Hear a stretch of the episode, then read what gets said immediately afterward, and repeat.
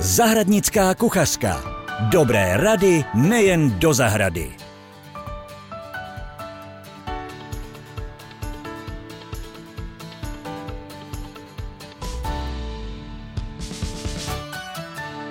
Krásný den, milí zahradníci. Jsem Petra a dnes s Jirkou Savincem budeme řešit pěstební materiály a jejich budoucnost. Jestli se vám podcast líbí, zanechte like a pro další díl zapněte odběr. Sledovat nás můžete na Spotify a YouTube pod názvem Zahradnická kuchařka. A kdo rád čte a zjišťuje nové informace, tak se může podívat na náš web zahradnickákucharka.cz. Jirko, přeju ti hezký den. Ahoj Petro a všichni ostatní. Jak se ty jako zahradník a pedagog koukáš na nové směry pěstebních materiálů? Máš na mysli samozřejmě substráty, pěstební, ano. pěstitelské substráty. A to je, pro mě to začíná být takové trošičku nečitelné, protože zrovna nedávno jsem se koukal na jeden eh, pořad z britské produkce o zahradničení a tam už se úplně naplno propaguje pěstitel, pěstitelství v substrátech bez obsahu rašeliny. My pořád žijeme vlastně v tom, že ta rašelina je nepostradatelná, nenahraditelná, ale to vlastně ty sama velice dobře víš. A teď se zeptám já tebe, Petro. Je rašelina obnovitelný zdroj nebo neobnovitelný? Tak ono se udává, že obecně rašelina je neobnovitelný zdroj. Nicméně, pokud má ideální prostředí v těch rašeliništích a jsou tam teda různé ty mechy, rašeliníky a podobně, tak se obnovuje a narůstá jeden milimetr za rok. To je šílený. Ale opravdu jsou to ideální podmínky. Takže proto ta rašeliniště, to jsou ty tisíci tak. letí v podstatě, která se to tvořila a hmm. vlastně my to využíváme, protože kdy se vlastně začala rašelina těžit, ono to ne, vůbec se zahradničením nemělo nic společného. Přesně nejdřív. tak. Ona historicky se rašelina používala hlavně pro topení, protože v dřívějších dobách bylo před několika set lety dan dekret, kdy se zakázal, zakázala těžba dřeva v královských lesích a tím pádem lidé, aby mohli získat nějaký otop, tak zjistili, že ta rašelina je vysoce výhřevná a začali dělat borky, což jsou takové hranoly, sušit mm-hmm. tu rašelinu a topit s ní. A ona si vysušit ty borky, to bylo taky poměrně náročné. Ono to trvá vlastně celé léto to vysušit. Mm-hmm. Když začali sušit eh, nebo rýpat eh, těmi speciálními rýči někdy v dubnu, když už nepršelo tolik, tak se to muselo nechat opravdu celé léto až skoro do zimy vysušit a pak se to uh, sklízelo mm-hmm. a pak teprve se mohlo s tím topit. Bylo to dost fyzicky náročné. No, tak vidíš, to jsem taky nevěděl. A kdy nastoupila ta éra, že někdo objevil, že rašelina jako pěstební substrát nebo základ pěstebního substrátu? Ono je to docela mladá historie, protože uh, se to týká období kolem 60. a 70. let 20. století, mm-hmm. kdy uh, zde fungovala společnost, národní podnik Rašelina Soběslav, která těžila rašeliny. A eh, dřív právě se ty rašeliny používaly pro otop v těch 50. letech a posléze ta rašelina se používala spíše pro zemědělství. Eh, no a byl požadavek od zahradníků, aby mohli začít pěstovat v něčem lehčím a v něčem, co by ty rostliny víc eh, vyživilo, mm-hmm. tak eh, vznikaly první substráty. A bylo to tenkrát v 70. letech, kdy první receptury na Soumarském mostě začal tvořit pan inženýr Rostislav Ledvina, mm-hmm. tehdejší zaměstnanec toho národního podniku Rašena Soběslav můžu říct, že v podstatě on vytvořil základních pár receptur a z těchto receptur se odvíjí dnešní výroba, myslím si, že ve všech společnostech, které dělají substráty. Takže ono je to vlastně velice rychlý uh-huh. posun, protože my se dneska vlastně už dostáváme k tomu, že rašelina brzy nebude k dispozici. A nebo pokud bude, tak třeba ji nebudeme moc těžit a něco z ní vyrábět. Takže to, Teď já to beru z pohledu zahradníka, že samozřejmě my si to zatím stále ještě představit neumíme, nedokážeme, že vlastně ta rašelina po součástí těch pěstebních substrátů, když si prostě zajdeme pro ten pytel 2, 3 na jaře někde do toho marketu, tak ta rašelina tam pořád někde je, dokonce i v čistém stavu a že se bez ní neobejdeme. Ona jako substrát, to vím zase jako zahradník, má spoustu nectností. To znamená, ona to zušlechťování tím různým kompostováním a přídavkem těch kompostů a dalších jakoby komponentů v podstatě se eliminují ty špatné vlastnosti, jako je eh, horší, kyselost, kyselost hor, horší nasákavost, když ten materiál přeschne.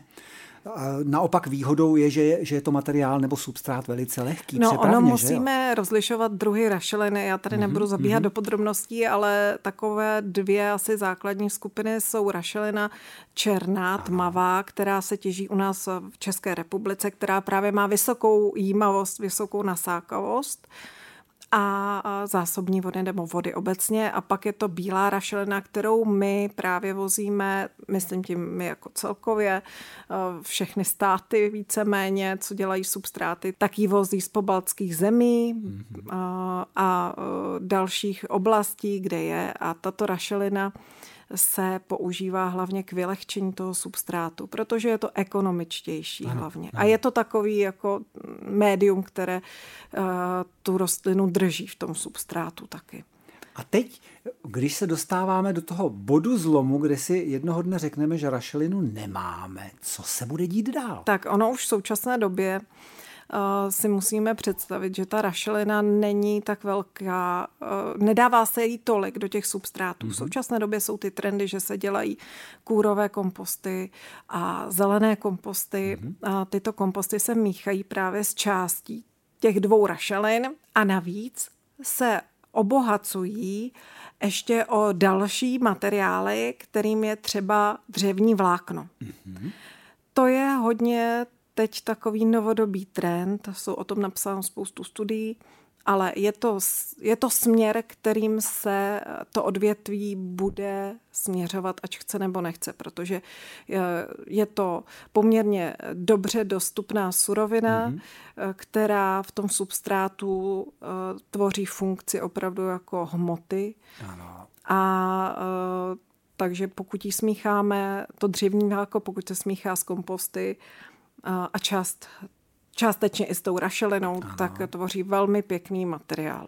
E, slyšel jsem o kokosovém vláknu, ano. ale to asi bude trošku jiná, jakoby... Kokosové vlákno je hodně drahý materiál, Aha. který se k nám že dováží, mhm. a, ale je skvělý na uh, podstatě bezrašelinové substráty třeba pro orchideje.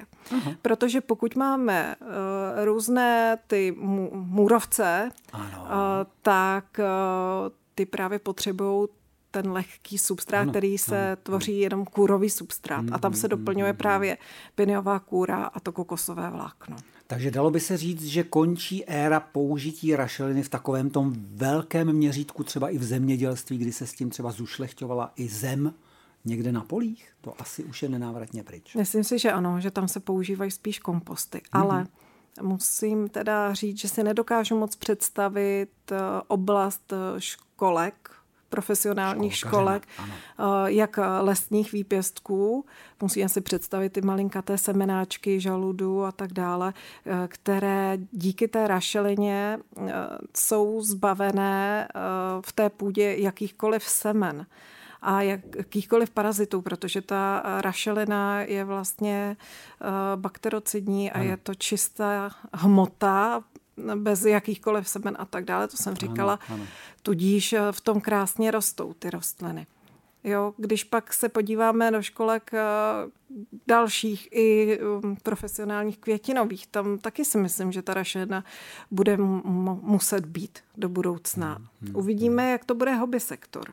Tam nám tolik asi ty plevele nebudou vadit z těch kompostů, nicméně je to otázka všechno budoucnosti. Jestli hmm. budou stoprocentně bezrašelinové substráty, anebo tam prostě část bude muset být.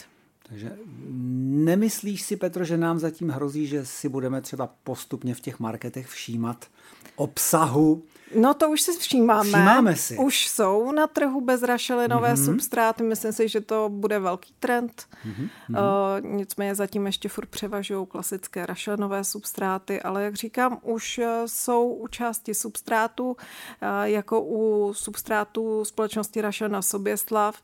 Uh, část rašeliny je nahrazena právě tím dřevním vláknem. Ano. Ano a bude to trend i nadále. Jenom se zeptám, ta výroba toho dřevního vlákna, protože to je tuzemská surovina určitě. Ano. Takže i, i tady asi ten rozdíl s tím kokosovým vláknem, protože to musíme od někud dovést, takže už Jistě, to... je to ekonomičtější. Ekonomičtější, no, jasně, a než to vozit musíme teda říct, že jsou různé druhy toho dřevního mm-hmm, vlákna, mm-hmm. A že jinak vypadá dřevní vlákno z kulatiny, ano a jinak vypadá třeba z topolů, kde je Takže tmavší. jehličnán listnáč, tak, rozdíl. Tak, je tam mm-hmm. trošku rozdíl, mm-hmm. nicméně samozřejmě, když se to zakomponuje do různých kompostů, tak ba naopak to vypadá docela pěkně. Mm-hmm a má to opravdu svoji funkci. Takže dalo by se říct, že už máme tu cestu do budoucnosti tak. trošku nastíněnou a že, že můžu ty starosti, ty své obavy hodit maličko za hlavu. To asi ano. Tak to, je, to si myslím, že je dobrá zpráva vlastně pro nás, pro všechny, kdo něco pěstujeme, protože většinou na jaře, už když to začíná s prvními výsevy, když budu vysevat papriky v půlce února, tak samozřejmě jdu pro výsevní substrát, že jo? A to znamená, už, už tam se někde pohybuju v téhle sféře. Ano. Do budoucna, co se týká rašelné Soběslav jako společnosti, tak eh, když nepočítám profesionální substráty třeba, tak všechny výrobky budou mít část rašelny nahrazenou dřevním vláknem. Mm-hmm. Je to prostě cesta do budoucna. Ano. Těží se vůbec u nás ještě v jižních Čechách někde rašelina? Těží. Těží se ještě částečně, rašelina už to není jako ve velkém množství, mm-hmm. ale stále těží. Ale nejsou to ty barky, borky, nejsou ne. to ty cihly. Už borky ne. Mm-hmm. Ano, těžila se ještě eh, borkovaná rašelina na speciální zakázku pro nakuřovaný chmel eh, na hoře svatého Šebestiána. Mm-hmm. Krušné hory. Tak. Ale to, to asi byla výjimečná, vlastně dalo by se říct, záležitost. I tak přijde občas požadavek. Na to.